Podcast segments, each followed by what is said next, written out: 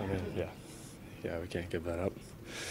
Um, we were playing well, you know, had a chance to maybe go up two, and so we're tied one-one. It's not, uh, it's not good. Connor, what did you see on the penalty shot? It's a move I've been trying to do. Um, um, I think he maybe knew I was going to do it, so got to find something new. We've seen you go back the other way. Obviously, when you cut across, maybe they figured that was that maybe why you were going to try to go that that way. I've done both, so um, goalies are smart guys. Um, they they watched before, so you know I'm sure uh, he had an idea what I was doing. Played really well. Just that four-minute stretch where they got the two goals. Yeah, we had a bunch of chances too to tie it. Um, I got to find a way to bear down on a couple.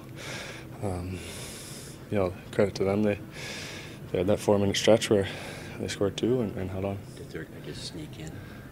The, the guy who scored the second goal came in hard.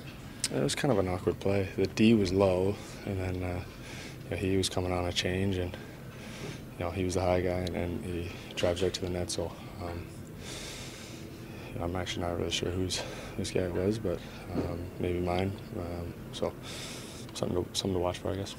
Game of inches in the third period there when he just seemed to get his toe on that. You had the one Play right, right in the crease. Yeah, um, I thought I did a good job of creating a, a chance, and um, Leon found me, and uh, I thought I made a good move and, and had it. The guy just came back last second, so uh, credit to them.